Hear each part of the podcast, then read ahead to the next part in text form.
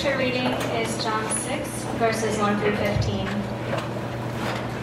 After this, Jesus went away to the other side of the Sea of Galilee, which is the Sea of Tiberias.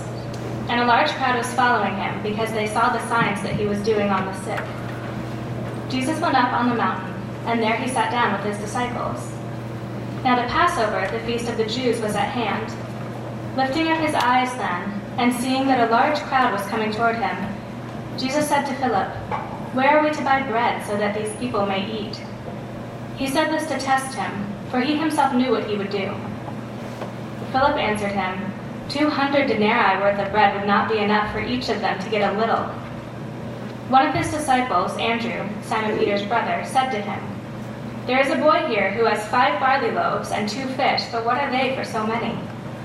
Jesus said, Have the people sit down. Now there was much grass in the place.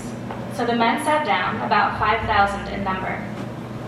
Jesus then took the loaves, and when he had given thanks, he distributed them to those who were seated. So also the fish, as much as they wanted. And when they had eaten their fill, he told his disciples, Gather up the leftover fragments, that nothing may be lost. So they gathered them up and filled twelve baskets with fragments from the five barley loaves left by those who had eaten. When the people saw the sign he had done, they said, This is indeed the prophet who has come into the world.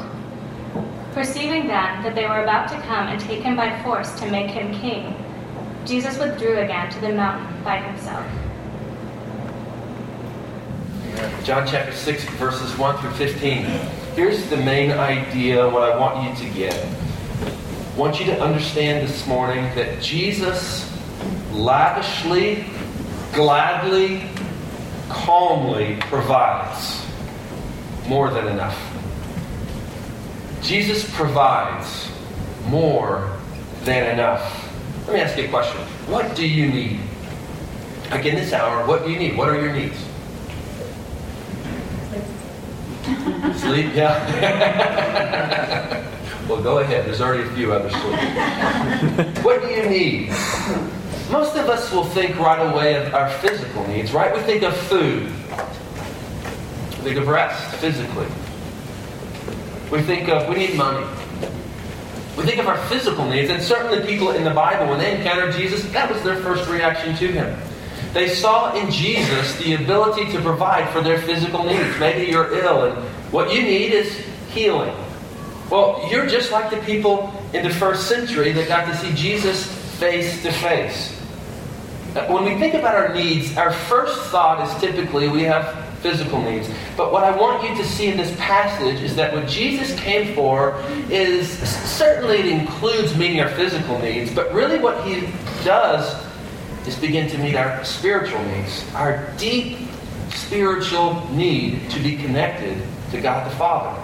This is what Jesus has done, and this is what he is doing. I want you to know that God can provide all of our needs. Uh, Jeremiah 31 14 says, My people will be filled with bounty. So let's just think about that. So here we are in John, uh, John chapter 6, starting in verse 1. And, and, Jesus has been ministering, doing lots of things. He's traveling all around. And, and John's gospel, as you know, is written so that you would believe that Jesus is the Messiah so that you will have life. I mean, make no mistake, we're looking at this to, to understand the truth that Jesus is the Messiah, He is the Savior, and if we understand that, then we have life according to John's kind of purpose for his gospel. So Jesus is ministering. Verse 1 says that Jesus went away to the other side of the Sea of Galilee, which is the Sea of Tiberias, and a large crowd was following him. Why were they following him? Well, because they saw signs that he was doing on the sick. Jesus went up to the mountainside, and there he sat down with his disciples. Now, the Passover, the feast of the Jews, was at hand. Now, this story is told in all four Gospels, which is fairly unique. And the Gospels are the first four books in the New Testament, which are really like a narrative of Jesus' life. Uh, and, and this so the story is told in all four places. Mark talks about what's happening here. It gives us a little bit more kind of color commentary. Mark chapter 6, verse 33, it says that now many saw them going, Jesus and his disciples, and recognized them. And they ran there on foot from all the towns and got there ahead of them.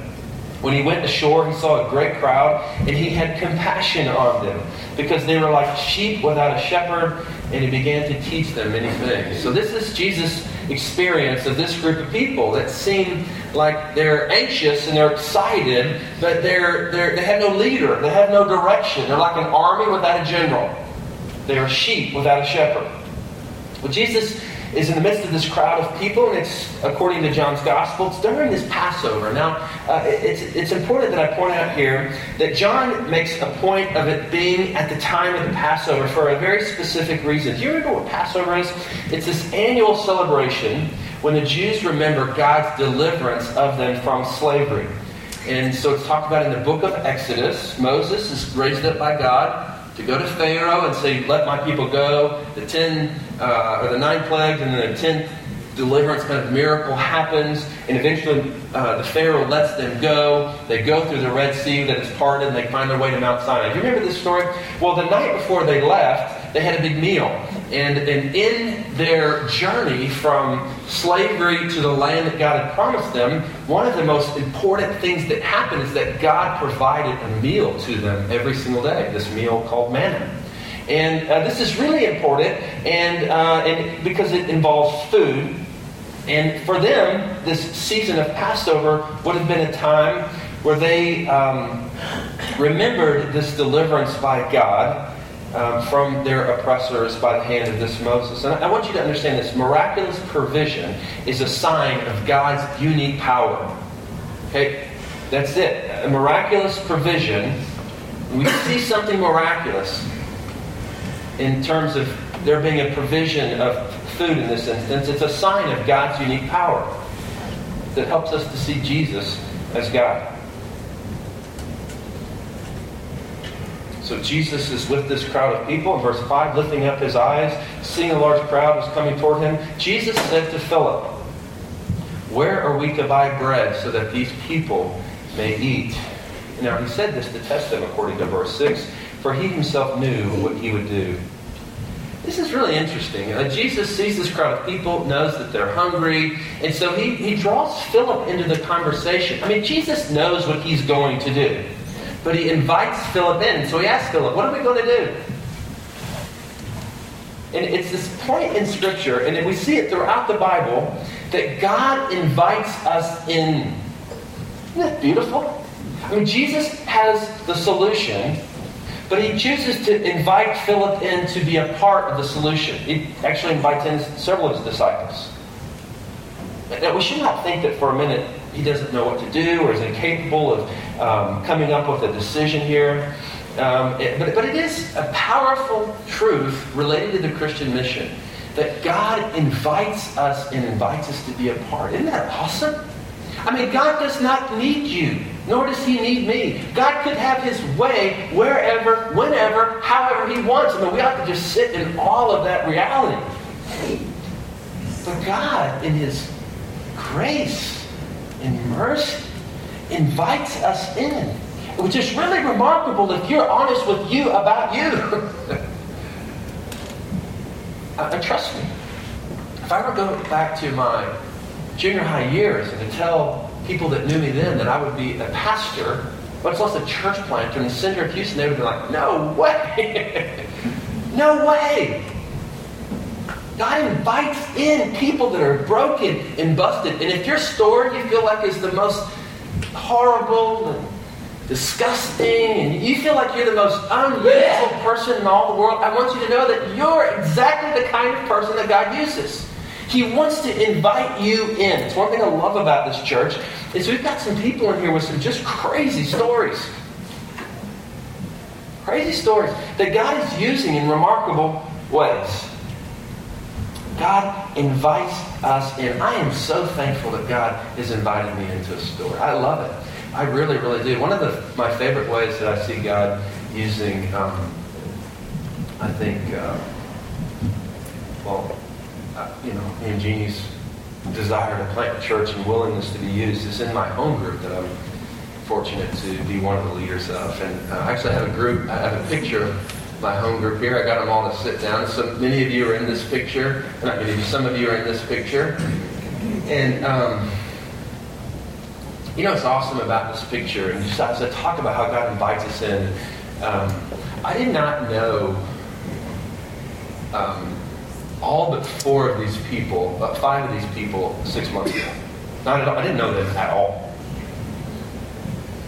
Um, Greg and Mona I met a little over a year ago, and Tim and Laura have been around for a long time. But we talk about God invites us in. You know what I think about this group? It's like I could just get to be a part of their stories. I get to be a part of their lives. When they leave my house on a Wednesday night, I just I just sit there and I'm just like, God, just thank you for inviting me in. I mean, you're providing to these people what they need. Um, they need healing and they need to understand Jesus and see Jesus. Mean, that's just a wonderful thing. Mean, many of you, and you know, hunger is very important for our church. If you're not in one, we'd love to help you find your way toward one. Um, maybe you can think of ways that God has invited you into His story. He's invited you in to use you in people's lives, and that's really wonderful. Maybe it's with your neighbor. Maybe He's invited you in because He wants to do something in the life of a person you used to run around with in not such a good way.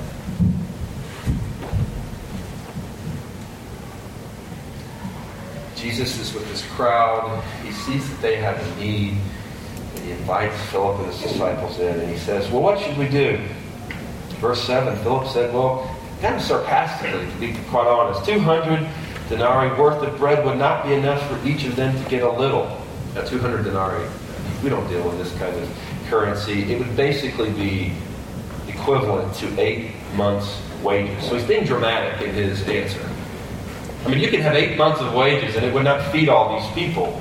We find out later later that there's 5,000 men, which probably means that there's 20,000 people in this crowd, if you can believe that.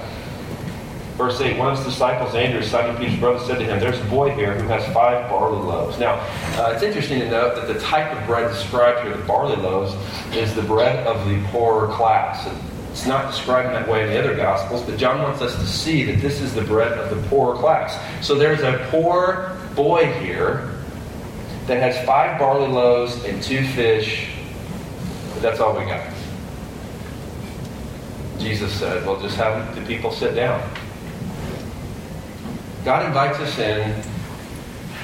Certainly, we say at times, "Well, I don't, I don't have much." You don't think you have much. I, I certainly don't think I do. But, but God takes our offering. God takes our not much. You know what I'm saying? And He uses it for something special. As I thought about three years as a church, um, it's not hard to think of ways in which the people that are part of this community have given a little and how it's turned into a lot.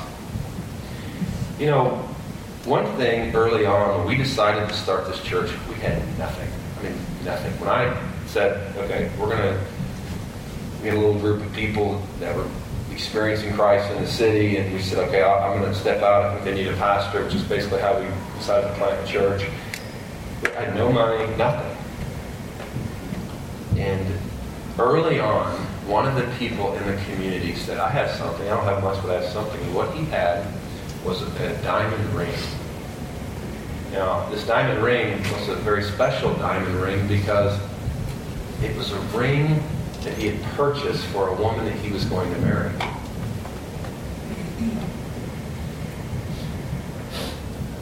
But he did not end up marrying her. And this ring, in that time of his life, represented the time of his life that it turned out that he wasn't going to marry her, represented the lowest period of his life, which is the time that I met him. We talked for three hours at a Starbucks about all that God wanted to do in his life. And he received the gospel. He believed. And so when we started talking about planting a church and doing a work in the city to take the message that he had received and began encouraging his heart, transforming his life to people in the inner city that had not yet heard it, he was all on board. So early on, when we said, okay, how are we going to do this? He said, you know what? I want to take this ring and I'm going to sell it. And the money that I get from this ring, I want it to be the first kind of offering to make this vision become a reality. And so he did. It was almost $8,000 is the first big gift we received as a church. And in the grand scheme of things, in three years, we've now seen God provide $1.4 million for ministry.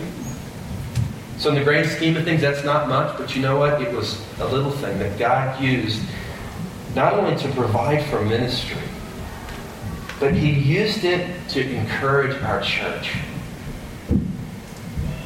This little boy may have said, Well, I don't have much. And can you imagine what he must have thought? I mean, there's 5,000 people. He's a little boy. He's poor. Many people are poor, but it's important that we notice that he is one of the people that is poor. He he has this. I'm sure he's worked hard for it. I wonder if he had any thought of, hey, those are my fish. Maybe he thought that Jesus was going to take his fish and feed his disciples or feed himself. I wonder if he, I wonder if he thought, well, I'll just I'll do the work that I can do with this fish because this is what we do sometimes. So we, we take our things and we kind of we kind of distribute it in these places without first giving it to uh-huh. God, and then I mean, it happens. Something works, right? I mean, he could have fed another family with what he had, but it's really awesome to consider that he submits this little offering to God, and then God's going to use it. And not only does God use it to feed 5,000 men, 20,000 people, but God uses it to put this little boy in a story in the most popular book in all of history. Think about that.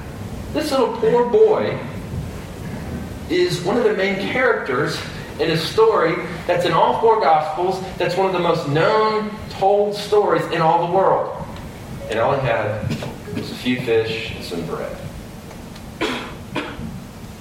God is going to use his meager offering. And I'm not exactly sure how this works and, God's economy, but but I do know this. When we when we give to God, whatever it is, that God can use that and multiply the impact. I, don't think it's give God a dollar he gives ten, or give God part of your gift and he gives you, you know, great success, or, or whatever it is. I, I don't I don't know and certainly I don't preach that gospel where if you give God a dollar, he'll give you ten. If you, you know, if you know, you're going to drive a Mercedes or an Escalade and all, all kind of mess. And that, that is, yeah, somebody got to get that's it here an amen back there. did you just claim that? Because if you did, it's all, bro.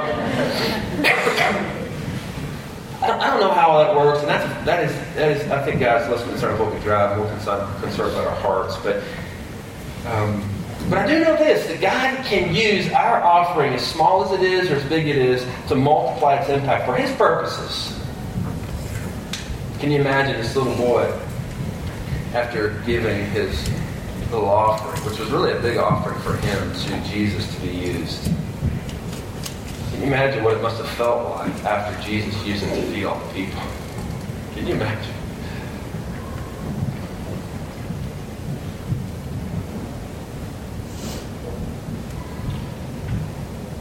Verse 11 says that Jesus took the five loaves gave thanks. He might have said this prayer, a popular Jewish prayer of thanks. Blessed art thou, O Lord our God, King of the universe, who bringest forth bread from the earth. He distributes the food. Everybody eats. He has 12 baskets left over. Jesus provides gladly, lavishes his provision provides what we need, there's an excess. Some of you know that. What you felt like you need is a friend, and what God has provided is a community of friendships. What you, what you felt like you needed when you came to Christ was to be free from a drug addiction, but what you received was eternal life and meaning and purpose. God provides what we But he does it in such a way that it just he just pours it on. He just pours it on. Just like God the Father can provide and has provided throughout history, God the Son is here providing. So in John's Gospel, we are to see Jesus as having the same ability to provide as the Father. Again, remind us that Jesus is equal God. We learned that last week. Provides. He invites people in as he's doing this work of provision. He accepts these disciples with their questions and their sarcasm. He, he uses this boy who is uh, really um, insignificant in, in terms of the way people would have seen him in this day. We must believe that we too are invited in. Do you believe that? Do you really believe that you're invited in? You have something to offer. If you're willing to give it, God is going to use it for something far greater. You say, well, I don't know enough about the Bible, but you might know something. I, am not smart enough, or I'm not people-oriented enough, or, or I don't have enough money, or, you know, whatever. You may say, that's not enough. And God says, you know what? Give what you have and watch God use it. Watch God use it not only to meet physical needs, but we notice that Jesus is about something far greater here. So this is a good reminder that God invites us in, that He provides for us. But you know what is also going on in this passage? Just a couple more thoughts here. What's also going on in this passage is that this passage provides a warning to us. I don't know if you saw it or not. The crowd gathered not because of who Jesus is as Messiah, but they gathered because of what he can do.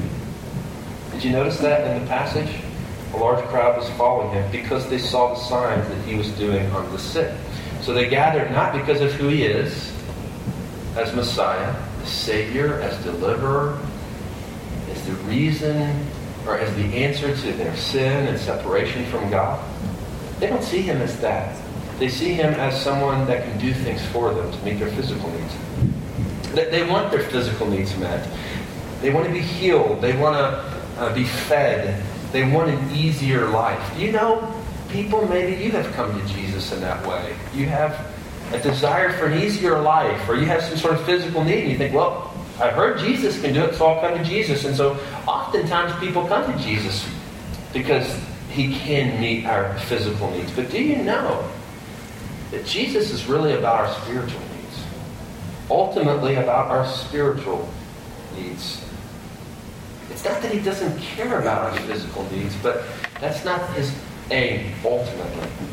This is maybe one reason that when we know somebody that's ill and we pray for them to be healed, that they're not always healed. Because maybe it is in the illness that God is going to do something spiritual in people. He's going to get at the heart of people. Do you know that someone can have their physical needs met? There can be physical healing or some kind of physical provision and, and them not ultimately be reconciled to God? That, that's true. And, and certainly there are works in our own city that are about meeting people's physical needs, but don't deal at all in people's spiritual needs. Well, I think what's obvious from the scripture is that Jesus is really about meeting people's spiritual needs. You know what people need? They need their sin forgiven. They need to be made at peace with God. Need to be reconciled to God. What separates people from God is sin. This is why God sent Jesus to make a way for our sin to be erased. So the crowd recognized Jesus as special, and it says in the last part of the passage, verse 15 and 16, that they recognized that he needed that he's a prophet. He's the one we've been waiting for to deliver us. And so they tried to, to get him to lead this earthly revolution. But Jesus escapes. He moves away. Why? Because he's not about um, just the physical needs of people, but he's going to do something greater just a short time later by dying on the cross. His way of triumph was not going to be by defeating people or beating the enemy in uh, like warfare, earthly warfare, siege warfare. But his way of triumph was going to be by dying and raising from the dead. He was going to go, as one commentary says it, he's going to go to Jerusalem not to wield the spear, but to bring, uh, not to wield the spear and bring judgment, but to receive the spear thrust and bear the judgment. Certainly, Jesus cares about our physical needs. These people were focused on the food and his miracles but what we need to see through John's gospel is that Jesus is about a deeper spiritual need in each one of us. They may have missed the message of Jesus, but we shouldn't. Let us not be people who miss the message of Jesus. Do you know that you can come to God and say, Heal me physically, but what God ultimately wants to do is heal your heart. He can heal you physically in mind. He can make you prosperous monetarily, and he might. But ultimately, what he wants to do is something in your heart. He wants to erase the sin that enslaves you and invite you in to this grand narrative, this story, where you get to be about sharing with other people about all that God can do. Do you believe that Jesus can provide more than we need? I hope so. Let's pray together.